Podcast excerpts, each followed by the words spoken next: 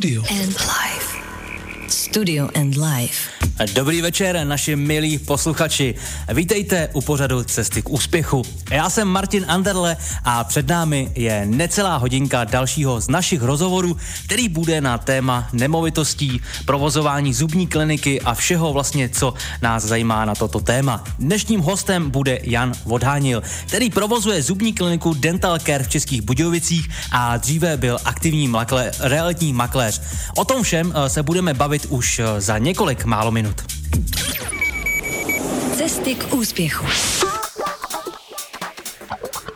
Metro Life Radio. Metro Life Radio. Ještě jednou vítejte. Posloucháte Cesty k úspěchu, kde je dnešním hostem Jan Vodhánil, provozovatel zubní kliniky Dental Care v Českých Budějovicích. Dovolte mi ho přivítat u nás ve studiu. Ahoj Honzo, jsem rád, eh, že jsi u nás. Jestli tě můžu poprosit ještě trošičku blíž k tomu mikrofonu. Jsem blíž. Ještě mnohem blíž Ještě teda. Blíž. A pojďme začít, eh, není na co čekat. Jak jsi se těšil?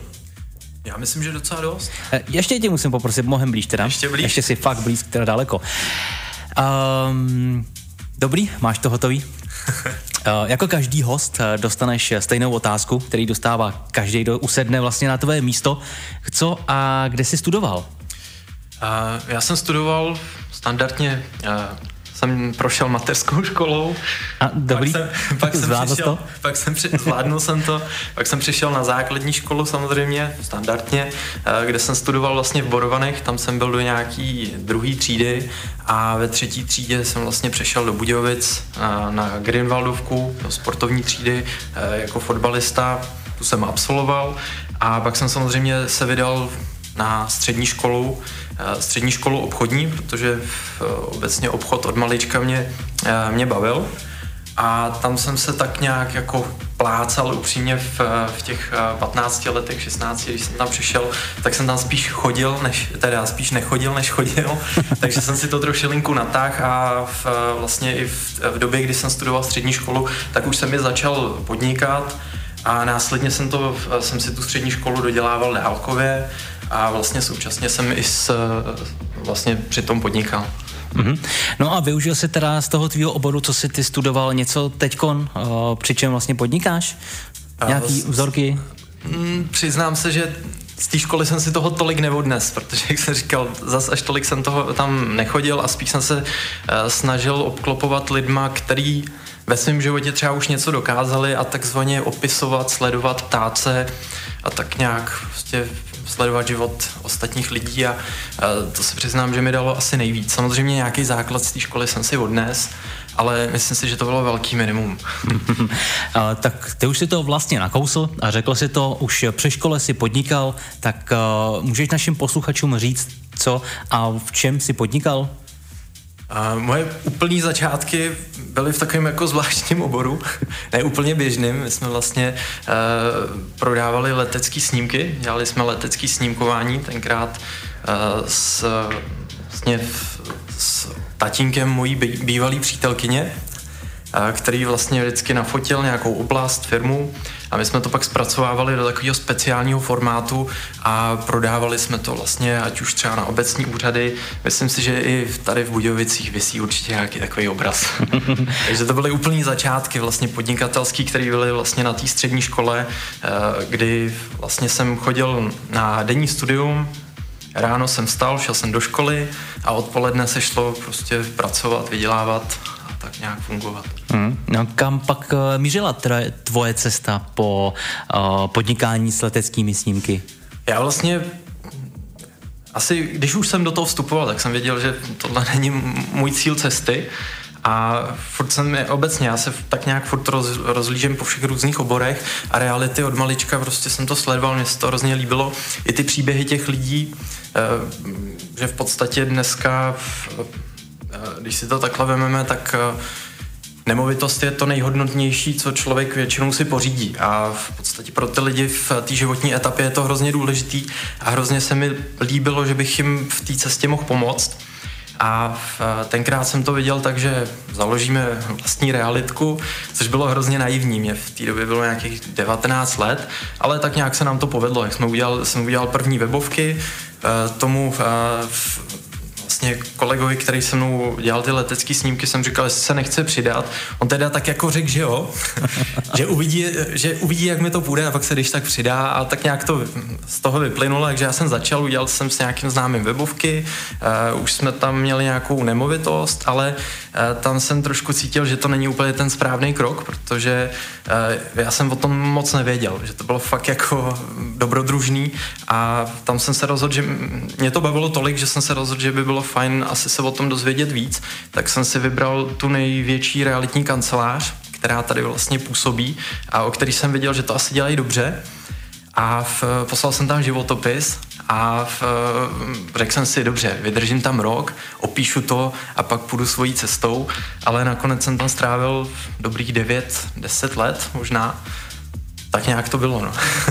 no a s tou teda realitkou, co ty si založil, tak uh, jak jde? Co je s ní? Co se s ní stalo? Uh, ta realitka vlastně kterou jsem založil, než jsem přišel k té velké kanceláři, ta vlastně jako ani ten, ten ani jeden v podstatě obchod neudělal. Já jsem re, uh, přešel vlastně k pod tu velkou síť, uh, což, bylo, což byl asi ten nejlepší krok, protože Bůh ví, co by se stalo, kdybych bez nějakých znalostí se pouštěl do realitního obchodu. A vlastně tenkrát to, jestli můžu jmenovat, to byla kancelář Remax, vlastně Remax Dynamic.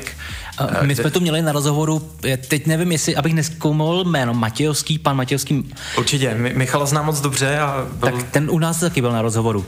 Super a myslím si, že to je, že to je skvělý člověk a s ním jsem strávil poměrně dost poměrně kus, uh, dlouhý kus svého života, taky byl mi obrovskou inspirací, jako většina těch lidí uh, v té kanceláři. Tam na to velice rád vzpomínám a uh, rád se za nimi vždycky zastavím. Hmm. Máš třeba nějaký přehled, kolik ti pod rukou prošlo nemovitostí? Ježíš, já se přiznám, že jsem nad tím nikdy nepřemýšlel, ale uh, určitě to, myslím si, že to možná byly stovky. No. Mm-hmm. Prostě těch prodejů tam bylo hodně, ať už to byly nájmy, pak eh, developerský projekty a, a tak dále. Mm. No a když se podíváš vlastně na dnešní dobu, na ten dnešní trh, tak uh, máš na to nějaký názor, co se vlastně všechno děje?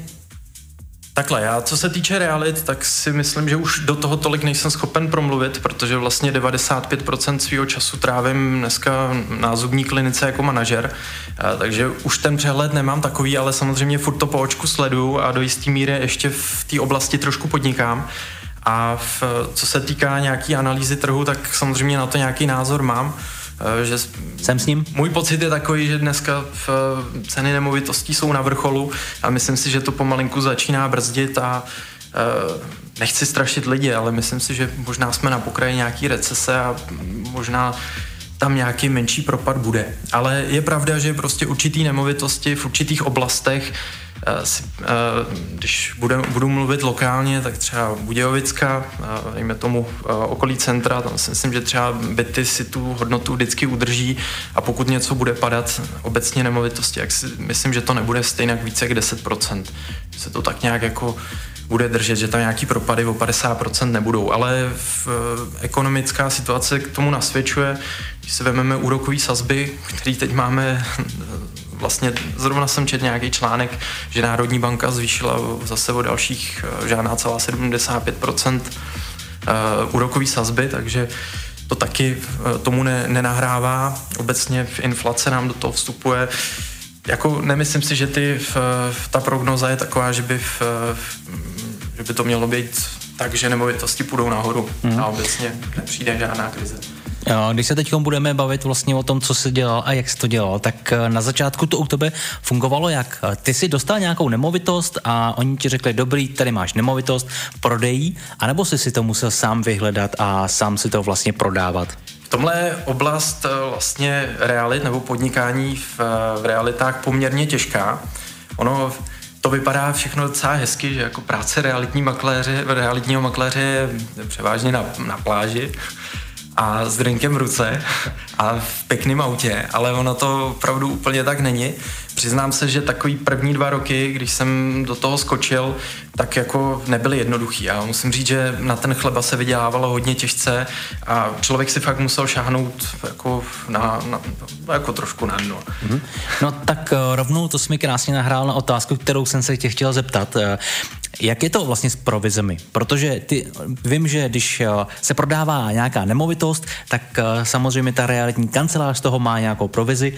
A jak je to vlastně pro vás, pro ty lidi, kteří to vlastně všechno odmakají v vozovkách? Ono v podstatě právě, eh, než jsem vstoupil do spolupráce s Remaxem, tak jsem právě měl takový ten pocit, že všechno zůstane v kanceláři, že si chci utrhnout já víc, když to odmakám, ale ono to není jenom, jenom tak to není. Samozřejmě ta kancelář nese jistý náklady a to, že prostě člověk může být pod tou střechou, tak eh, něco stojí a samozřejmě je to naprosto oprávnění, že tam něco zůstává.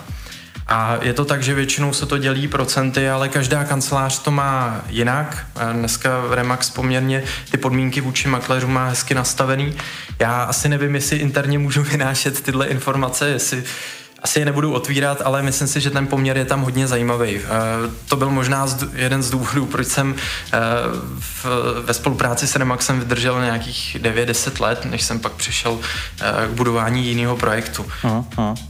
Vzpomeneš si třeba na nějakou nemovitost, která ti dala fakt zabrat, než si ji prodal? Ježíš, já teďka se přiznám úplně, že by mě napadla nějaká nějaká jobovka úplně neřeknu, ale každá, každá nemovitost měla nějaký svůj příběh a e, vždycky se tam našlo něco zajímavého. To je na té práci hrozně fajn, že se po každý setkáte s, s někým jiným a každý člověk přináší nějaký příběh a musím říct, že obecně v kariéře tohle mi strašně pomohlo, že jsem se mohl učit opravdu od poměrně schopných lidí, protože u těch nemovitostí a třeba u těch developerských projektů se drží poměrně schopní lidi a ty mi byly obrovskou školou a mohl jsem se fakt učit eh, to, co by mě asi na žádné škole nikdo nebyl schopen dát. Uh-huh. Tak jo, já si myslím, že tohle je krásná tečka za první přestávkou. Dáme si teď eh, rychlou písničku a za chviličku jsme opět zpátky. Tak nás eh, dále leďte a za nějaký tři minutky se zase uslyšíme. Milujeme hudbu. Milujeme budějky. Studio and Life. Jsme zpátky v pořadu Cesty k úspěchu a dnešním hostem je Jan Vodhádnil.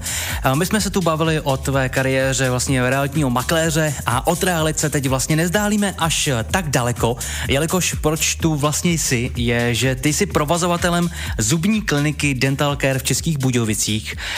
Jak jsi se tomu vůbec dostal, k tomuhle tomu? No, to je taky docela zajímavý příběh. A ono to začalo, v podstatě se to zase trošku prolíná s těma realitama, protože vlastně v, eh, skrze reality jsem se potkal s mým nynějším společníkem a s mým nynějším společníkem vlastně dneska provozujeme zubní kliniku a, a možná můžu, můžu říct od počátku ten příběh, eh, kdy v podstatě a možná i navážu na to, jestli si pamatuju nějakou nemovitost, která mi utkvěla v paměti. Klidně. A to byl zrovna jeden z developerských projektů, kterými jsme tenkrát dělali s mým nynějším společníkem. Ten se na mě dostal přes svého společníka, se kterým podniká do, do Posavat a v, se kterým vybudovali velkou stavební firmu, kterou úspěšně v roce 2007 prodali do Rakouska velké skupině.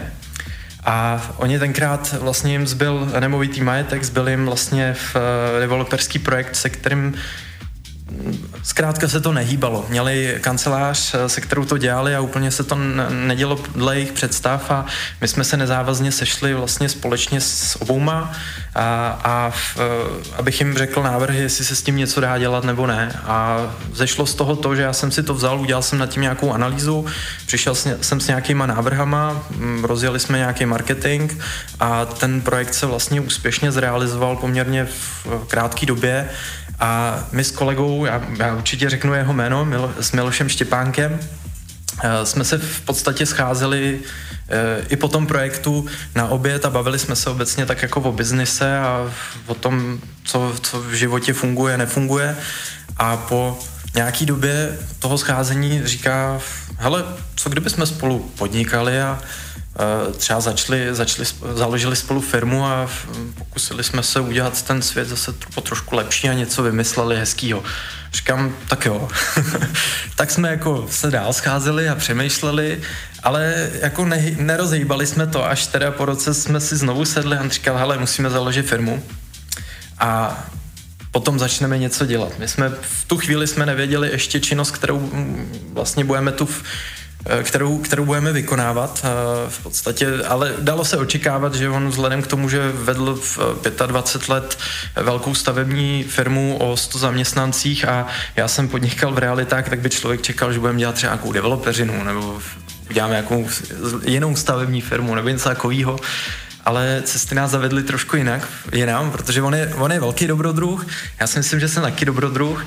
A tak nějak, jak už jsem říkal, já se tak nějak furt rozlížím, baví mě nové věci, baví mě furt něco obědovat a tenkrát prostě jsem slýchal od svých kamarádů, že třeba šli k zubaři a měli strašný, strašnou fobii z toho a stěžovali si na nějaké věci a tak nějak furt mi to rezonovalo a v, eh, mimochodem moje ma- mamka e, trošku té zubařině je na blízku, protože ona dělá obchodního zástupce jedné nejmenované velké firmě, eh, která dodává zubařům vlastně spotřební materiál, technologie a podobně.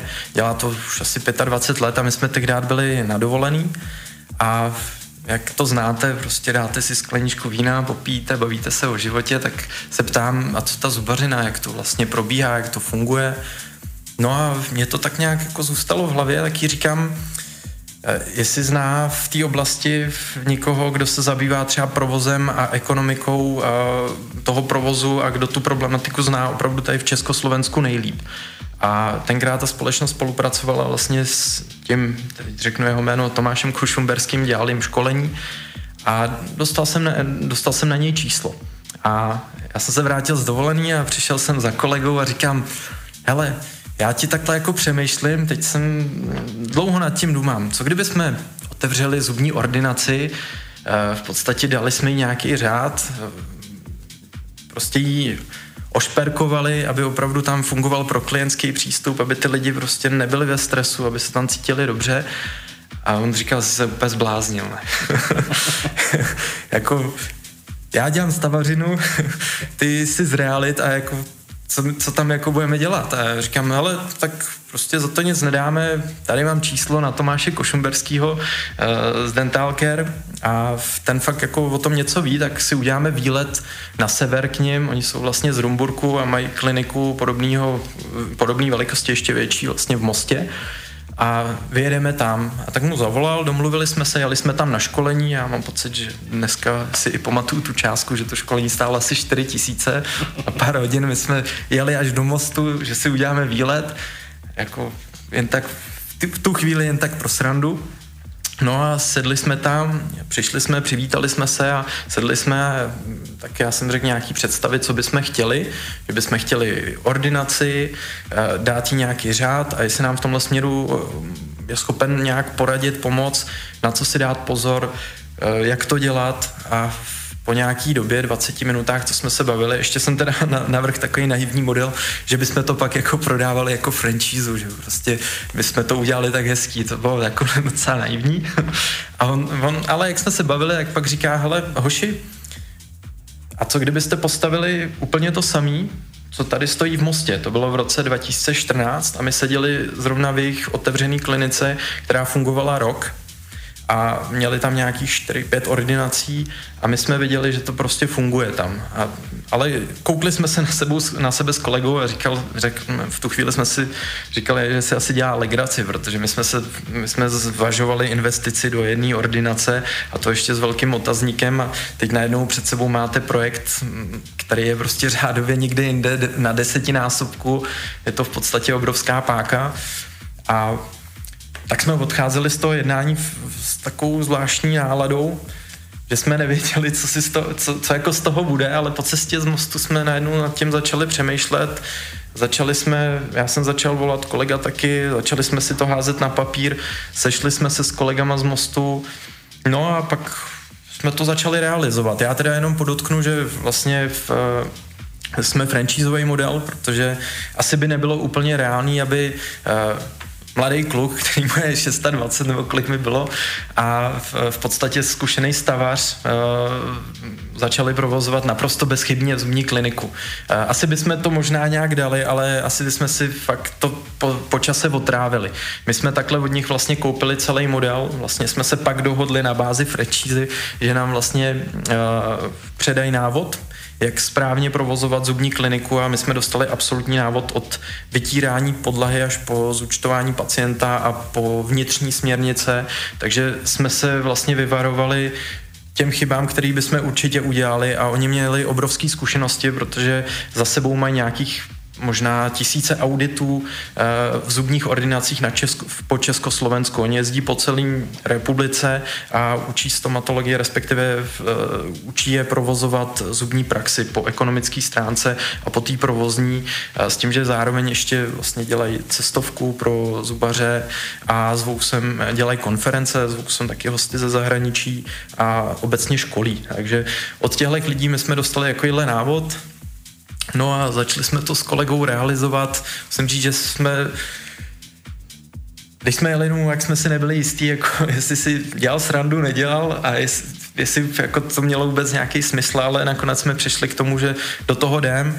On si nás svým způsobem našel i pozemek, který, kde jsme to nakonec realizovali, eh, protože já jsem přišel s nějakým nápadem a kolega vlastně dali jsme si za úkol, budeme hledat a oba dva jsme přišli přesně s konkrétním pozemkem, takže to bylo takový jako vzájemný propojení.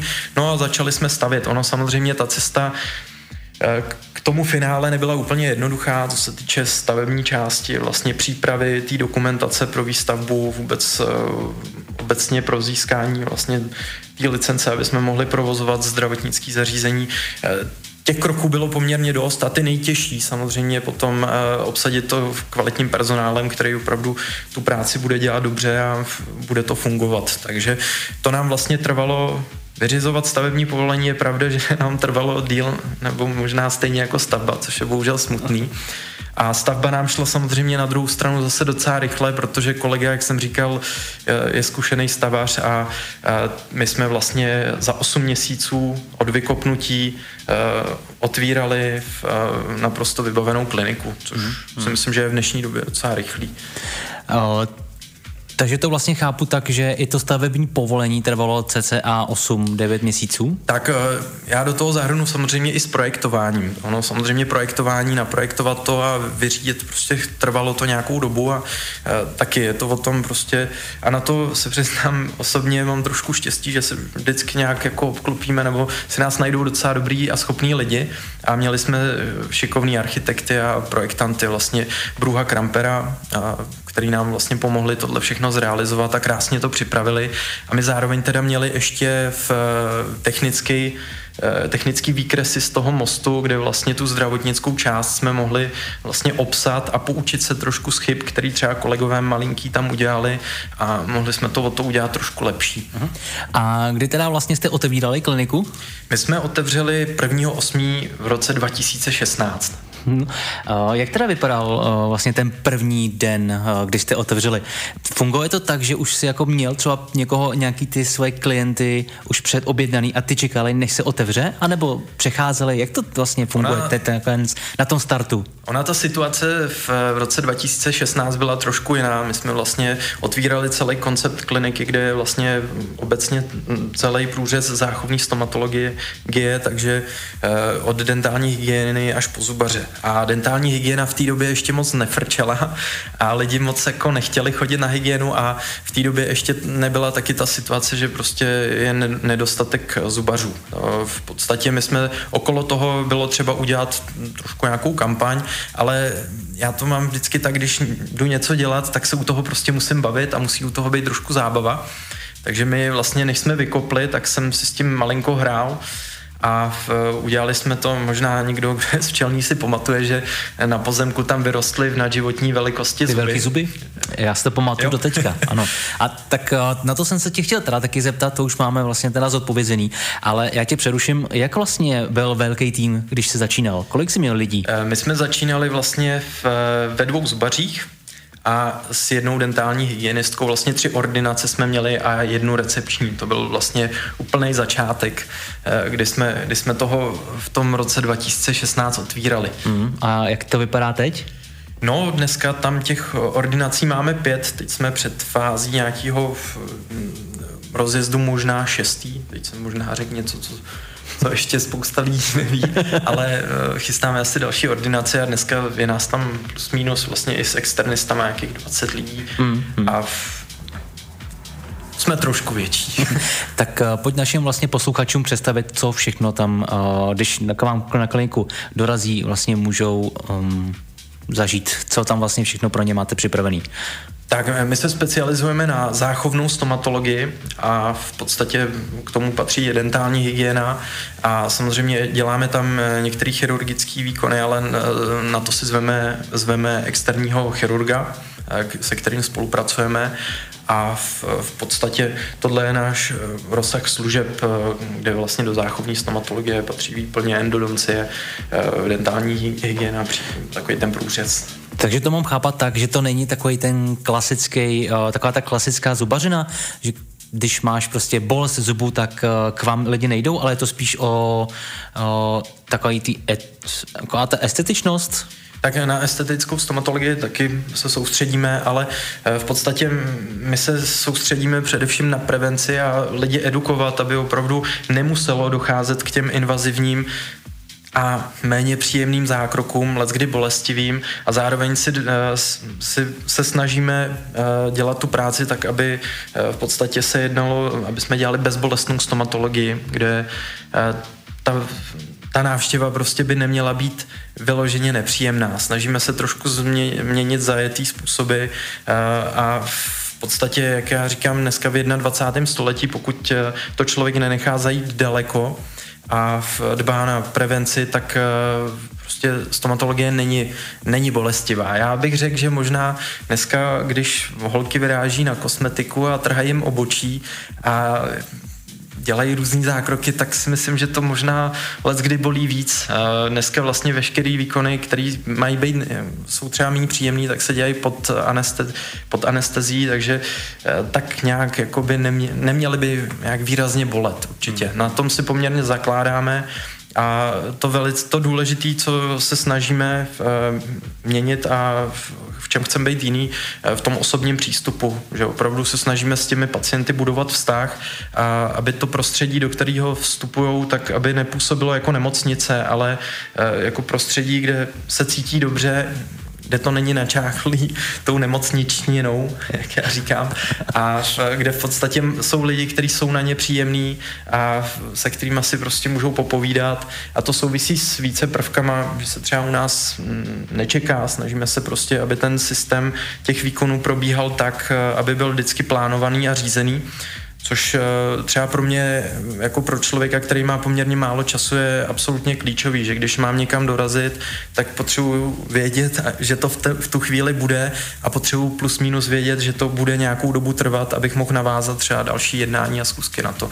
A to si myslím, že pro spoustu pacientů je taky důležitý, když jdou třeba z práce a nechcou si brát vol, dovolenou, tak prostě u nás ví, že když eh, dostanou termín na zákrok, tak už dostanou přesný čas, jak dlouho to bude trvat a zakládáme si na tom, že prostě by se u nás nemělo čekat více jak 15 minut v čekárně, takže mělo by se to, eh, ten systém máme nastavený tak, aby se v čekárně moc nečekalo, aby čekárna nebyla čekárnou, ale spíš takovou jako relaxační místností, kde prostě ten člověk se na to připraví psychicky, holky na recepci ho uklidní a sestřička se stane takovým průvodcem uh, v tom stresu, protože ten stres bohužel eh, spousta z nás, z nás nebo spousta lidí v Čechách má zažitej. Prostě lékař rovná se stres a nepříjemný zážitek, což je historicky daný, protože dřív ty technologie prostě takový nebyly a možná, my si to asi nespomeneme, ale naši rodiče si možná ještě pamatují, nebo babičky, ještě takový ty křesla, který prostě byly jako židle pomalu a aby jel motor na vrtačce, tak se musel šlapat, nebo viděli takový ten řemen, a samozřejmě ty otáčky tam nebyly takový, že v ochlazení ani nemluvím, takže když se prostě vrtalo, tak to fakt člověk musel strašně cítit. A všechno bylo jinak, takže Já jsem rád, že jsem nemusel chodit k zubaři v roce 70 nebo 60 nebo ještě níž, protože to asi fakt jako nebyl příjemný zážitek. Mm-hmm. Tak eh, já jsem zvědavý vlastně, kam ta budoucnost eh, v tomhle oboru nás zavede. Každopádně teď nás to zavede na další písničku. Dáme si zase krátičkou přestávku a za nějaký čtyři minutky jsme opět zpátky. Netrolife Radio. Jsme zpátky v pořadu Cesty k úspěchu a dnešním hostem je Jan Vodhánil. A my jsme tu s Honzou už eh, teď probírali vlastně téma zubní kliniky, kterou provozuje, jak eh, vlastně to všechno vzniklo a ty jsi mi teď v přestávce říkal, že to vlastně ještě není celý příběh, tak eh, můžeš nám ho dopovědět o tom vzniku nebo to, jak to fungovalo vlastně dál? No, já teď možná, možná jsme skončili vlastně u toho marketingu, jak jsme se bavili u O, o těch zubech? Uh, jo, já jsem tě tam někde právě, uh, někde jsem tě tam ukončil, ale už nevím kde přesně, tak jo, uh, klidně navaž někde, kde se ti to hodí. Bavili, pro mě důležitý, jak jsem říkal, je, aby ty věci byly vždycky hraví, aby jsme se u toho všichni bavili. A tenkrát právě, než jsme, než jsme to rozjeli, ta situace byla trošilinku jiná, že samozřejmě o tu zubařinu, o zubaře nebyl takový zájem, jako je dneska, který je prostě absolutně enormní, tak jsme trošilinku proto museli nějakou tu aktivitu udělat a tenkrát právě vznikly ty zuby a malinko jsme z toho udělali takovou gerilla kampaň a street art, ke kterým má, mám docela kladný vztah.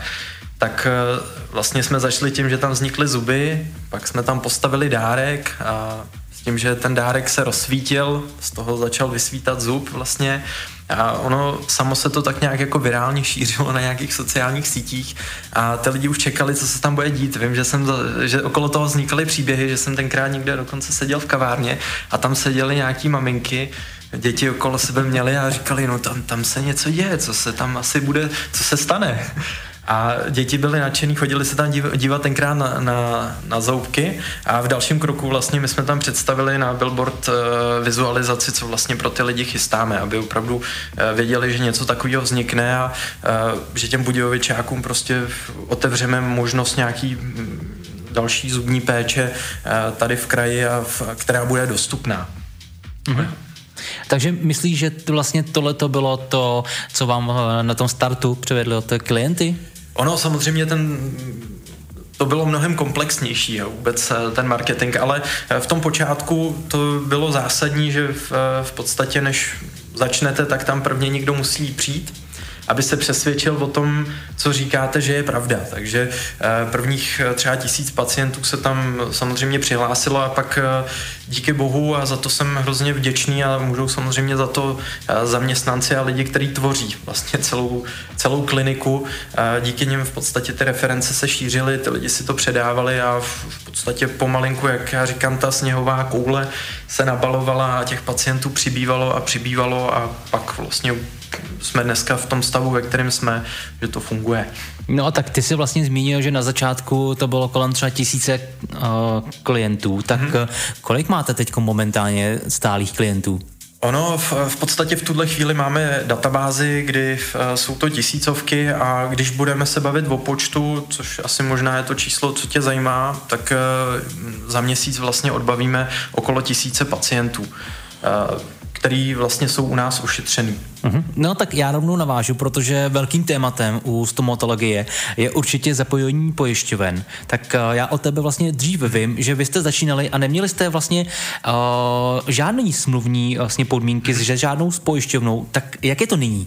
Ono v počátku jsme takhle začínali, protože uh, ta situace taková byla, v, vůbec si ta komunikace s pojišťovnou nebyla úplně v, v té době ideální, ale ten, uh, ten stav se dneska změnil, že samozřejmě to s tou pojišťovnou uh, už to není taková komplikace v tom provozu a dá se s nima v nějakým způsobem do jisté míry vít a v, v podstatě pro mě, pro nás všechny bylo asi zásadní to, že díky pojišťovnám prostě v pacienti mají, a jak jsem říkal, nám jde především o tu prevenci, mají prevenci zdarma, mají vstupní prohlídku zdarma a tam, kde jsem cítil, že to je absolutně klíčový, tak je v, v podstatě protetika, protetický výkony.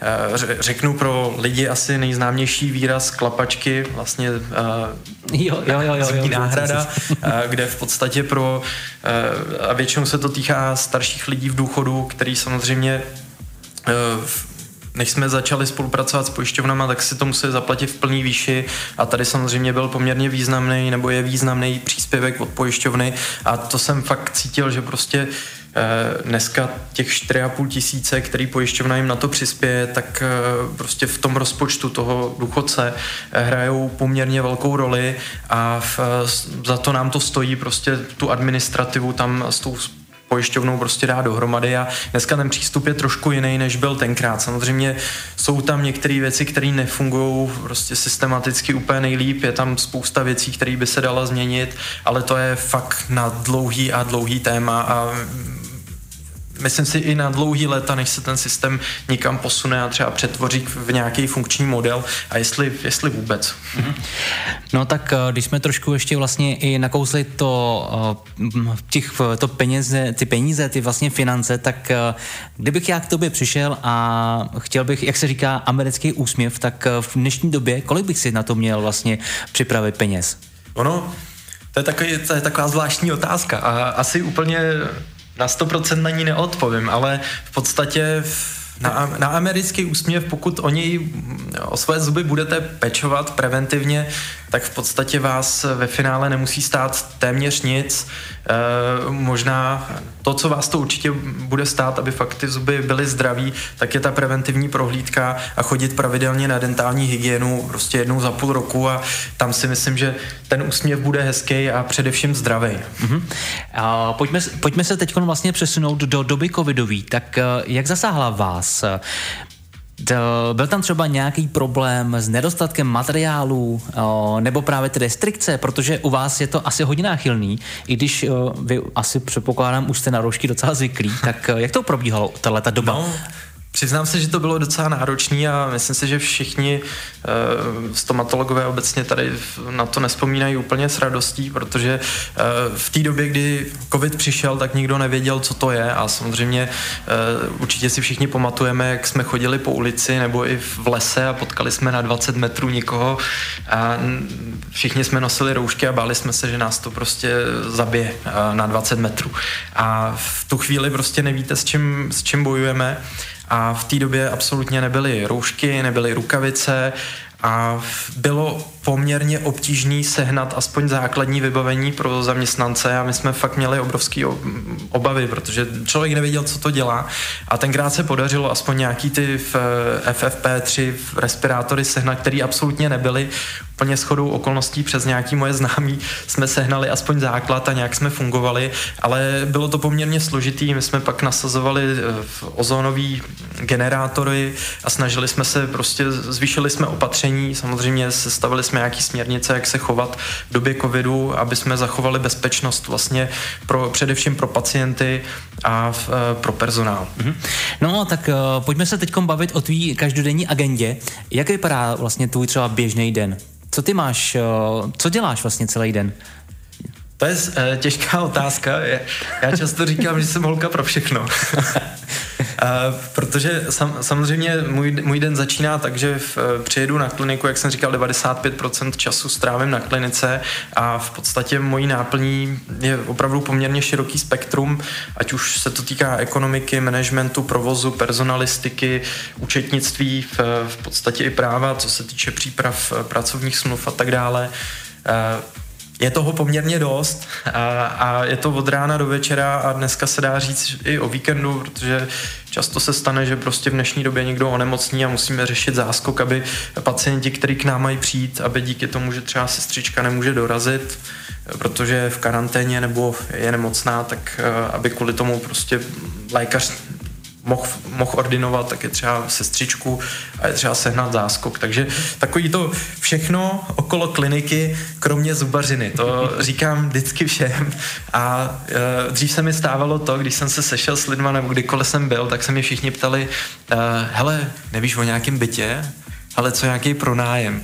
Nevíš o nějakém pozemku? A Teďka poslední dva roky už se to překlenulo, kdy mi říkají, hele, prosím tě, bolí mě tady šeska, co by to mohlo být? A to já podotýkám a říkám, nejsem lékař. Na to eh, mám vlastně eh, tým zkušených lidí okolo sebe, eh, celého personálu a hlavní lékařky, se kterými v podstatě konzultuju vůbec ty odborné věci a já osobně na lékařsky Eh, nejsem schopen jako posoudit, eh, jestli eh, ten člověk tam má mít endo, nebo, nebo prostě tam má nějaký jiný problém. To, to absolutně ne, ale stává se to, prostě je to logický, ty lidi se mě někam zaškatulkovali a překlopilo se to z těch realit, ale ještě, ještě dneska občas se nikdo na ty nemovitosti zeptá. Já musím říct, že ještě některé transakce dělám, protože v, s těma lidma, se kterými jsem obchodoval, tak jsem měl poměrně dobrý vztahy a oni dost často se i po pěti letech na mě obracejí, že by chtěli s něčím pomoct, ale tam já už říkám,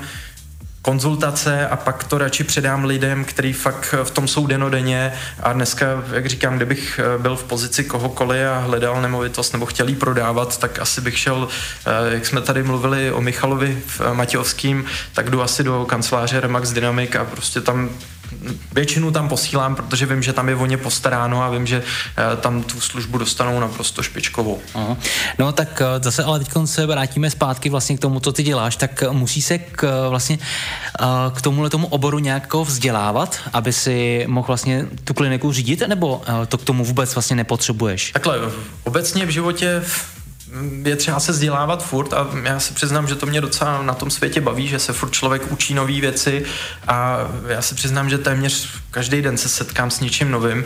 Eh, je pravda, že já tu odbornost jako takovou lékařskou eh, v podstatě potřebuju do nějaký úrovně základní a do té větší hloubky já se eh, tolik nedostanu, naopak je to nežádoucí. Eh, protože ono provoz kliniky sám o sobě není čistě o zubařině, ale ve chvíli, kdy ten provoz je větší, tak eh, se to tolik té zubařiny nedotýká. Mojí hlavní úlohou je prostě připravovat příjemný prostředí jak eh, pro pacienty, tak pro personál, aby opravdu se tam všichni, a to se snažím, aby se tam všichni cítili skvěle. A samozřejmě je to díky, díky lidem, se kterými spolupracuju a musím říct, že tam dneska máme naprosto skvělý tým vytvořený. Uh-huh. A ty jsi někdy v půlce rozhovoru, když eh, si vyprávěl o tom, jak jste vlastně otevírali, říkal, že ta situace s, eh, vlastně s těma zaměstnancema, ze zubařema a takhle byla úplně jiná. Tak jaká je vlastně dnešní situace s lidma ve stomatologii? Je jich dostatek? Ono, zubařů je nedostatek stále a tenkrát byl samozřejmě taky velký nedostatek a e, jiný to bylo v tom, že samozřejmě, když, e, my jsme, dělali, když jsme dělali první nábor, e, kdy, kdy jsme si ten personál prostě museli obstarat sami a já jsem musel spustit nějakou kampaň, tak bylo to odlišný v tom, že já měl na papírku projekt ve 2D verzi a nějakou představu a vizi. A když mi přišel ten lékař na pohovor, tak jsem řekl, no my to budeme dělat takhle a nám se to takhle líbí a máme takovou a takovou vizi. A to se samozřejmě prodává hůř, když před vámi ještě sedí 27 letý kluk, který ty zkušenosti nemá, než když už uh, tam za náma něco je,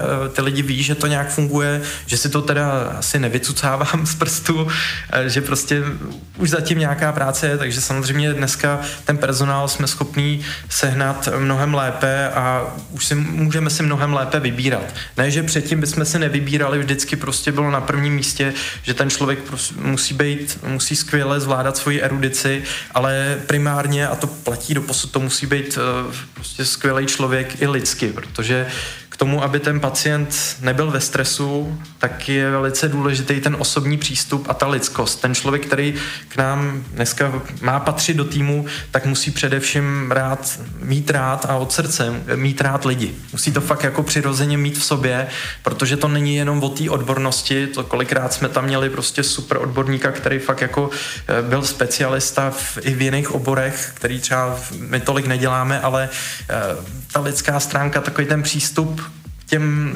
uh, lidem nebyl takovej prostě. No a tak eh, dneska, když už teda jako barák stojí, máte za sebou docela dobrou uh, má, máte za sebou několik dobrých let, tak chodí za váma, že by třeba u vás chtěli pracovat? A nebo je to opravdu tak, že dáš inzerát a pak až to jako funguje? Takhle, furt musíme pracovat na tom, že u nás ti potenciální zaměstnanci, protože se neustále rozšiřujeme, musí vědět, ale už, už to není tak těch lidí přichází víc, mm-hmm. že mhm. opravdu víc si můžeme vybírat, ale furt je to o té práci, opravdu schánět, vybírat a ta personalistika v tomhle oboru obsahne poměrně hodně času, mm. bych velkou část. Já mám na tebe úplně poslední otázku našeho rozhovoru, tak eh, je něco, co by ty si chtěl do budoucna o, eh, právě na klinice, o, eh, nějaký přístroj nový, nějaký rozšíření nebo něco, co by si si přál do budoucna? Tak jak jsem na kus, a teď to můžu už asi veřejně říct. Tak teď už jo. Chystáme možná tu šestou ordinaci, ale tu nechystáme kvůli tomu, samozřejmě chceme se rozšířit, protože dneska máme na čekací listině okolo tisíce lidí a opravdu eh, bohužel nejsme schopní pomoct všem a rádi bychom, ale aspoň tímhle krokem prostě části jsme schopní zase znovu pomoct a další zásadní věc, kterou chci, tak je opravdu, aby jsme měli větší denní místnost, takže tam teďka rozšiřujeme, aby jsme zaměstnancům vytvořili jakou, jakou, jakousi chill out zónu, aby mohli nabírat dobře síry, síly k tomu, aby mohli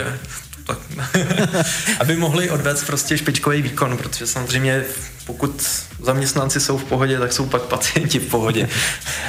S tím naprosto souhlasím. Honzo, já ti moc krát děkuju, že jsi k nám dorazil a že jsi se s námi podělil o tvůj příběh. Já děkuji za příjemně strávený čas a zdravím posluchače Netro Rádia. Hmm, přesně tak. Díky, že jste poslouchali a my se uslyšíme zase opět příští čtvrtek. Tak jo, mějte se, ahoj.